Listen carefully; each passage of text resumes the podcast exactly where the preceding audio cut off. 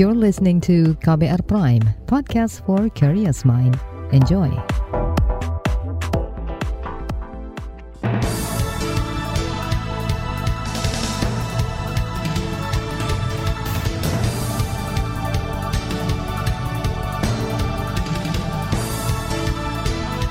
Selamat pagi saudara, senang sekali kami bisa menjumpai Anda kembali melalui program Buletin Pagi edisi Senin 30 Mei 2022 bersama saya Naomi Liandra. Sejumlah informasi pilihan telah kami siapkan di antaranya puluhan ribu sapi dan kerbau terinfeksi penyakit mulut dan kuku. Indonesia masih impor bibit tanaman hias aglaonema. Tuntut ganti rugi tanah adat, enam warga Papua tertembak peluru karet. Inilah Buletin Pagi selengkapnya. Terbaru di Buletin Pagi. Puluhan ribu sapi dan kerbau terinfeksi penyakit mulut dan kuku PMK. Data ini yang tercatat hingga pekan lalu. Wabah PMK kini sudah menyebar di 86 kabupaten di 17 provinsi di tanah air. Direktur Kesehatan Hewan di Kementerian Pertanian Nuryani Zainuddin menyebut total ada lebih dari 27 ribu sapi dan kerbau terserang PMK. Ia mengklaim pemerintah serius menanggulangi wabah PMK.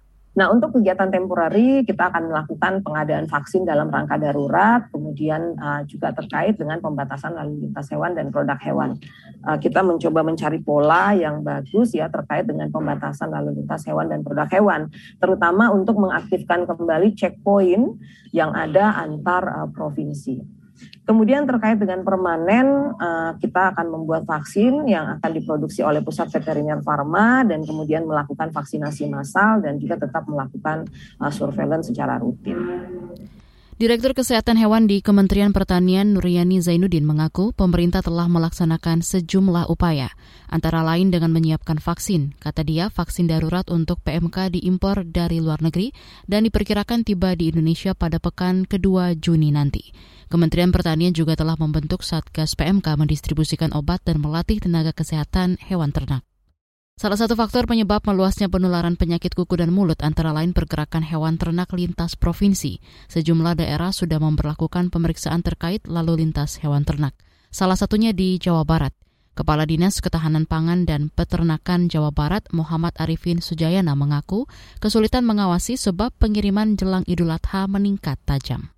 Karena kalau kita melihat dari penularan yang ada di Jawa Barat ini karena sekarang sudah H-45 ke hari raya Idul Kurban. Para pedagang musiman yang setiap tahun mereka beraktivitas di dalam perdagangan sapi atau ternak e, kurban itu kan masanya sekarang mereka memasukkan. Jadi kita mencoba menjaga di checkpoint, menjaga juga di pintu-pintu masuk ya. Mereka mencari akal juga dengan posisi di jalur-jalur alternatif alternatif.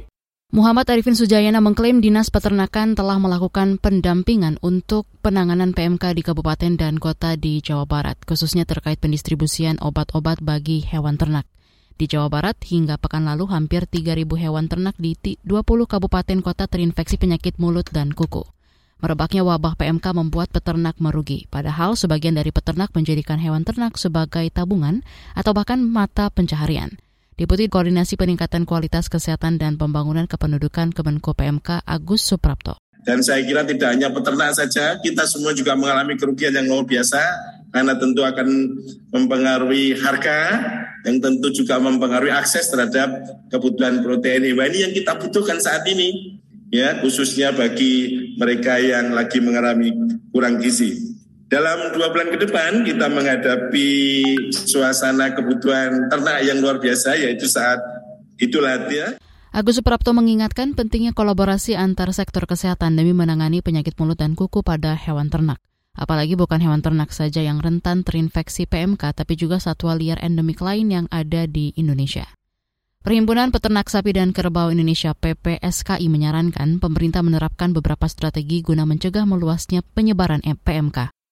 Sekjen DPP PPSKI Rohwadi Tawaf menyebut salah satunya dengan mengoptimalkan pengendalian dan pengawasan pergerakan ternak lintas wilayah. Yaitu dengan pengetatan surat pemberian surat jalan. Yang keduanya adalah aktivasi kontrol checkpoint di masing antar-antar provinsi. Ya, kontrol checkpoint ini ada di luar jalan tol. Itu yang menjadi masalah besar kita. Sehingga eh, kita mengharapkan eh, Dinas Perhubungan maupun kepolisian menggiring perjalanan ternak ini ke daerah, eh, ke tempat adanya kontrol checkpoint itu. Nah, ini kan sangat sulit. Pasti mereka ikut jalan tikus. Ini akan terjadi persoalan-persoalan tersendiri. Itu tadi Sekjen DPP PPSKI Rohadi Tawaf. Penyakit mulut dan kuku atau PMK adalah infeksi virus yang bersifat akut dan sangat menular pada hewan berkuku genap atau belah. Penyakit ini ditandai adanya luka lepuh dan erosi di badan ternak seperti mulut, lidah, gusi hingga di kulit sekitar kuku. Sejumlah hewan ternak yang rawan terinfeksi di antaranya sapi, kerbau, hingga kambing. Penyakit ini sebetulnya sudah hilang dari Indonesia sejak 30-an lalu. Namun, belakangan penyakit ini muncul lagi. Saudara, informasi ratusan ribu bibit pohon aglaonema masih diimpor akan kami hadirkan sesaat lagi. Tetaplah di Buletin Pagi KBR. You're listening to KBR Pride, podcast for curious mind. Enjoy!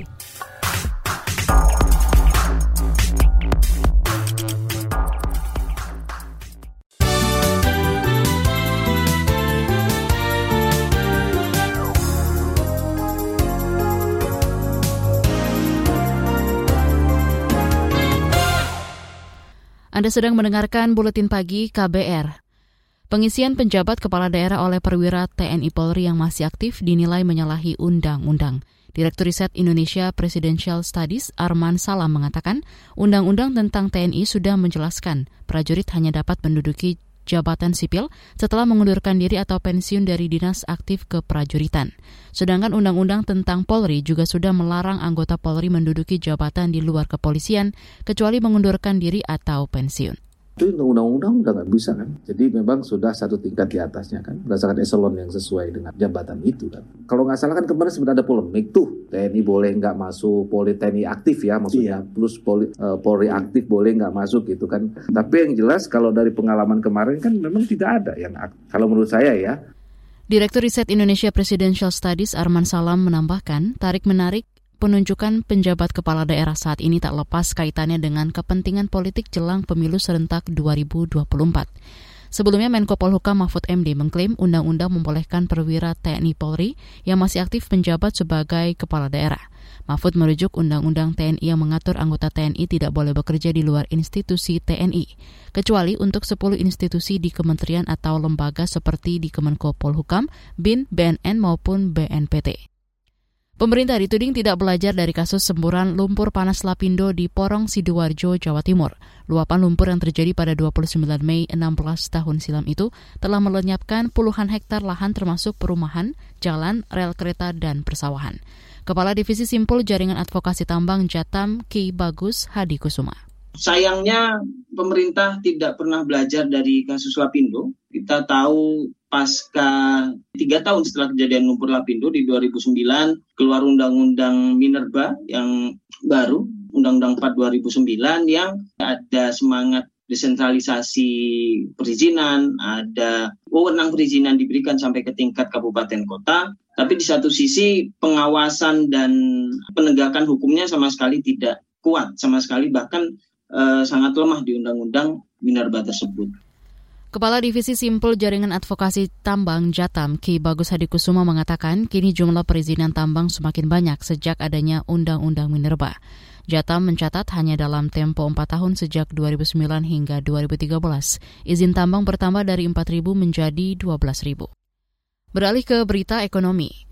Ratusan ribu bibit tanaman aglaonema masih diimpor dari luar negeri, padahal Indonesia merupakan salah satu dari negara di Asia yang memiliki berbagai variasi spesies aglaonema. Selain itu, Indonesia juga penghasil aglaonema hibrid yang berkualitas. Wakil Presiden Maruf Amin. Aglaonema sangat potensial untuk dikembangkan di dalam negeri, terlebih dengan dukungan iklim tropis di Indonesia. Namun disayangkan sampai saat ini bibit aglaonema yang jumlahnya ratusan ribu pohon masih diimpor dari luar negeri. Padahal potensi di dalam negeri sangat memungkinkan apabila ada upaya-upaya untuk mengembangkannya.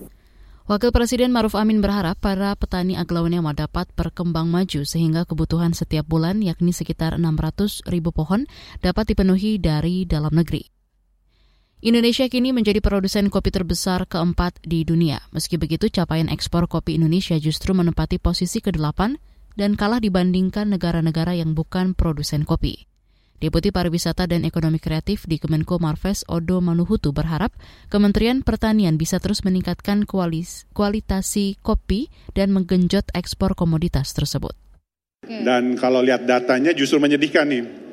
Negara yang tidak punya kopi justru menjadi pro, uh, eksportir terbesar di dunia seperti uh, justru bukan Vietnam seperti Inggris, uh, kemudian Perancis, Jerman, Uh, kemudian Itali. Jadi ada ada something wrong dengan hmm. Indonesia. Betul. Bahwa kita pro, kita produsen besar, tapi justru yang ekspor paling besar adalah negara-negara yang bukan produsen. Ya.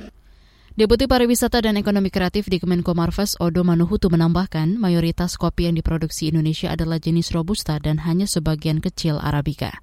Kata dia, jika ekspor kopi Arabica ditingkatkan, maka Indonesia akan mendapatkan keuntungan lebih banyak, sebab harga kopi Arabica dua kali lipat lebih mahal daripada Robusta. Kementerian Komunikasi dan Informatika Kominfo mengklaim migrasi siaran televisi dari analog ke digital dapat bermanfaat untuk pengembangan jaringan internet generasi kelima. Staf khusus Menteri Kominfo Rosarita Niken Widyastuti menjelaskan, untuk beralih dari siaran televisi analog ke digital diperlukan perangkat set-top box. Fungsinya untuk menghubungkan dengan para penyelenggara siaran televisi digital.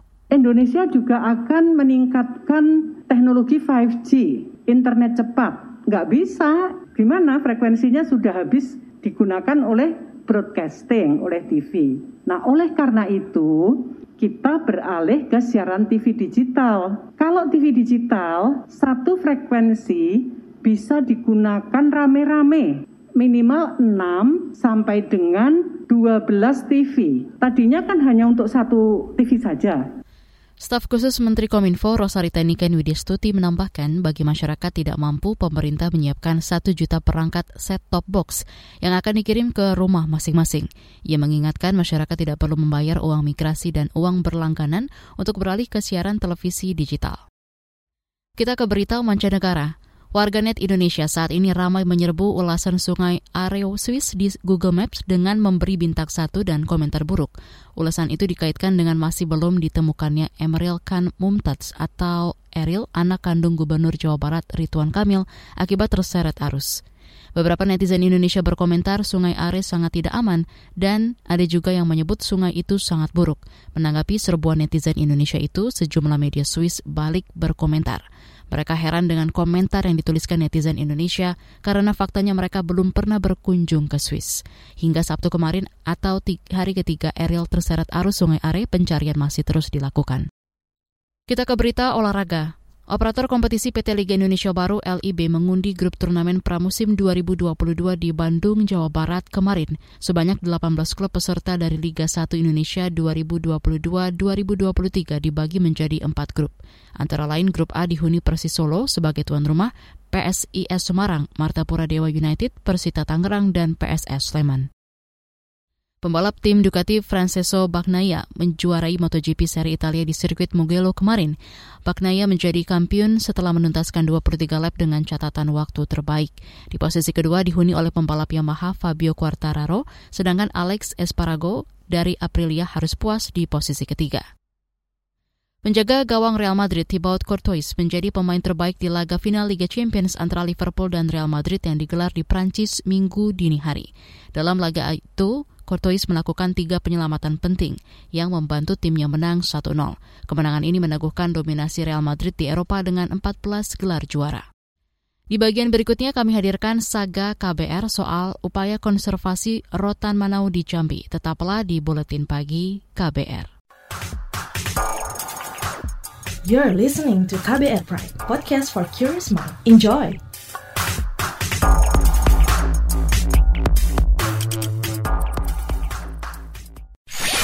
Commercial break. Commercial break.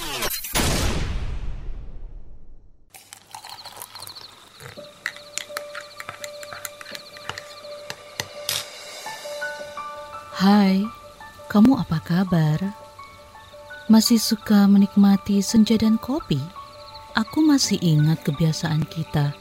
Sehabis pulang kerja, selalu mencari tempat untuk sekedar ngobrol dan ngopi. Tapi kadang kita kehabisan bahan obrolan. aku masih melakukan hal yang sama sampai sekarang tanpa harus takut habis bahan buat ngobrol. Karena aku selalu mendengarkan KBR sore dari Senin sampai Jumat jam 4 sore. Ah, aku rindu. KBR Inspiratif Terpercaya.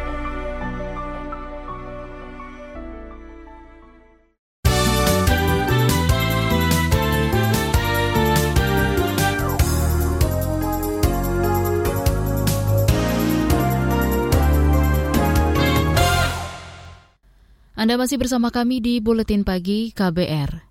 Indonesia memasok 80 persen bahan baku rotan di seluruh dunia berdasarkan data Kementerian Perindustrian. Ini menjadikan Indonesia sebagai negara produsen rotan terbesar. Di Taman Nasional Bukit 12 Jambi, jenis rotan Manau selama bertahun-tahun menjadi sumber mata pencaharian orang rimba, masyarakat adat di sana. Namun populasinya semakin menurun akibat eksploitasi besar-besaran. Kondisi ini berdampak pada kesejahteraan orang rimba. Jurnalis KBR Elvida Yanti Darkasi berbincang dengan kelompok adat dan sejumlah pemangku kepentingan tentang upaya mencegah kepunahan rotan Manau. Laporannya dibacakan Astri Yuwanasari. Ini merupakan hasil karya Fellowship Biodiversitas SISJ EJN 2022.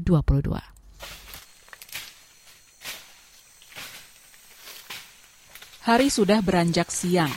Baru tiga batang rotan Manau yang dipanggul merosul ia adalah orang rimba, masyarakat adat yang tinggal di Taman Nasional Bukit 12 Jambi. Padahal lima tahun lalu tak kurang dari 20 batang bisa diperolehnya hanya dalam tempo 4 jam. Sulitnya mencari rotan tak sebanding dengan hasil yang didapat. Sebenarnya kalau reganya masih rugi. Sebab anu mano kalau nang dekat-dekat lah sudah habis. Adanya mano jauh ke dalam. Beteguh, sesama orang rimba juga susah payah mencari rotan bersama anggota keluarganya. Uh, kalau ngumpulin di dalam ngambilnya dari batang itu itu sekitar dua minggu dan melancir keluarnya itu uh, seminggu kurang lebih tapi itu setiap hari bu. Dari pagi sampai sore itu. Ngelansir terus ngelansir terus. Yang lebih capeknya tuh bu, oh tanjakannya itu tinggi tinggi bu. Sampai pinggang tuh sakit terus bahu di sini tidak ada rasanya lagi. Selama tiga minggu berburu, hasilnya bahkan belum cukup untuk melunasi utang ke toke atau tengkulak. Iya, paling satu orang tuh dua ratus ribu itu minimal kurang lebih sih. Hmm. Itu masih dipotong utang? Oh iya, karena kan kalau kita kerjanya tuh ndak ndak ada makan, modal, ndak ada modal, ndak ada makan. Jadi nah. utang dulu baru cari rotan.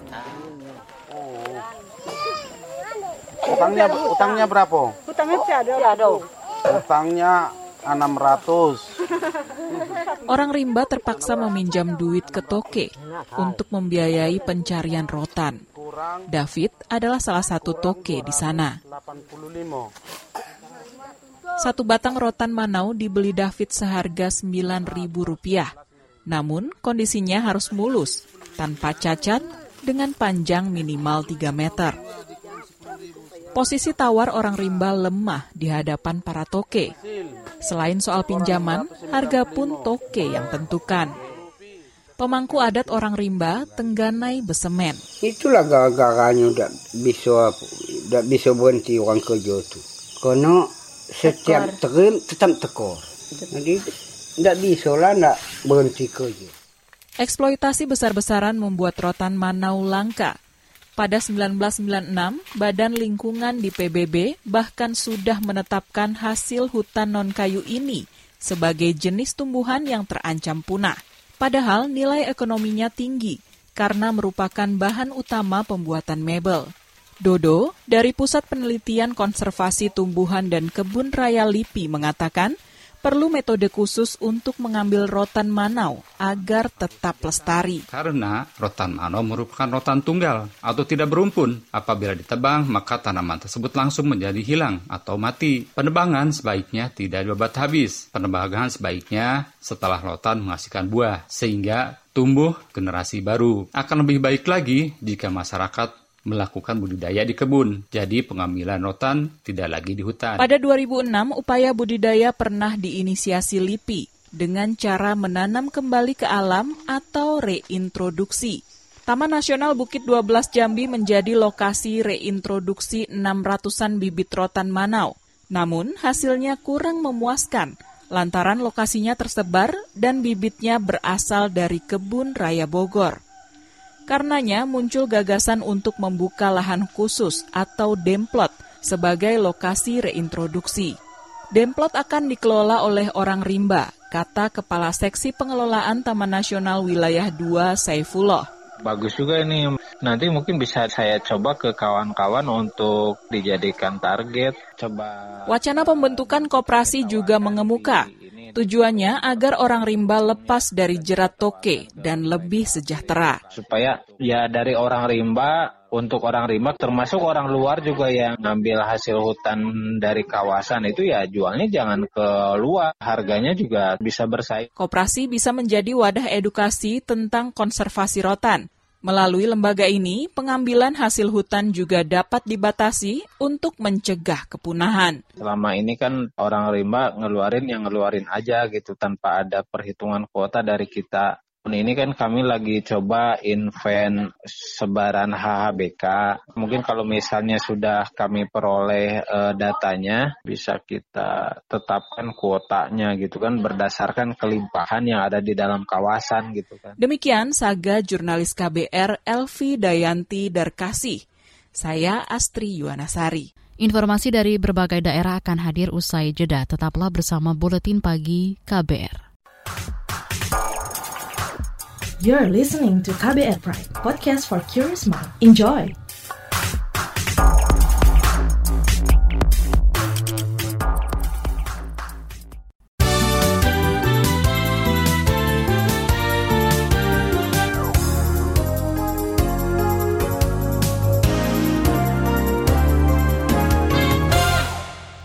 Inilah bagian akhir buletin KBR. Sejumlah orang terluka akibat aksi blokade jalan utama penghubung antara Kabupaten Sarmi dan Kabupaten Jayapura, Papua.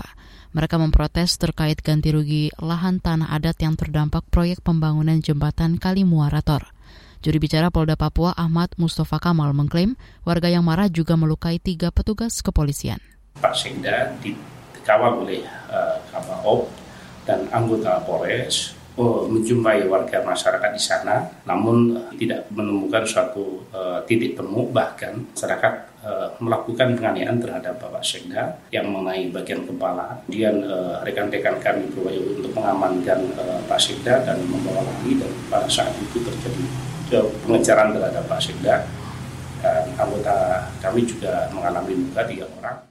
Juru bicara Polda Papua Ahmad Mustafa Kamal menambahkan sejumlah warga memblokade jembatan Kalimuarator pada Jumat pekan lalu. Saat polisi membubarkan aksi tersebut, enam warga tertembak peluru karet. Mereka menjalani perawatan di Rumah Sakit Bayangkara, Jayapura, dan di Puskesmas Sarmi. Konsep penanggulangan masalah sosial lansia tunggal di Indonesia membutuhkan pembiayaan yang tidak murah.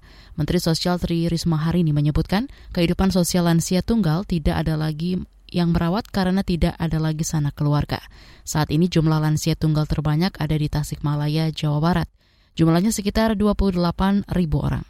Lansia tunggal, jadi lansia ini yang kita bantu adalah lansia tunggal. Dia tidak punya siapa-siapa, dia sudah tidak ada keluarga. Lansia tunggal yang terbanyak di Indonesia dan itu ketemu di Tasikmalaya. Menteri Sosial Tri Risma hari ini menambahkan, untuk merawat lansia tunggal, Kemensos berharap bisa mendorong skema pembiayaan melalui BPJS Ketenagakerjaan. Puncak peringatan Hari Lanjut Usia Nasional tahun ini dilaksanakan di Tasikmalaya. Data BPS menyebut tahun lalu jumlah lansia di Indonesia mencapai 29 juta orang atau hampir 11 persen dari total populasi. Informasi tadi menutup jumpa kita di Buletin Pagi hari ini. Pantau juga informasi terbaru melalui kabar baru, situs kbr.id, Twitter kami di akun @beritaKBR, serta podcast di alamat kbrprime.id. Akhirnya saya, Naomi Liandra, bersama tim yang bertugas undur diri. Salam.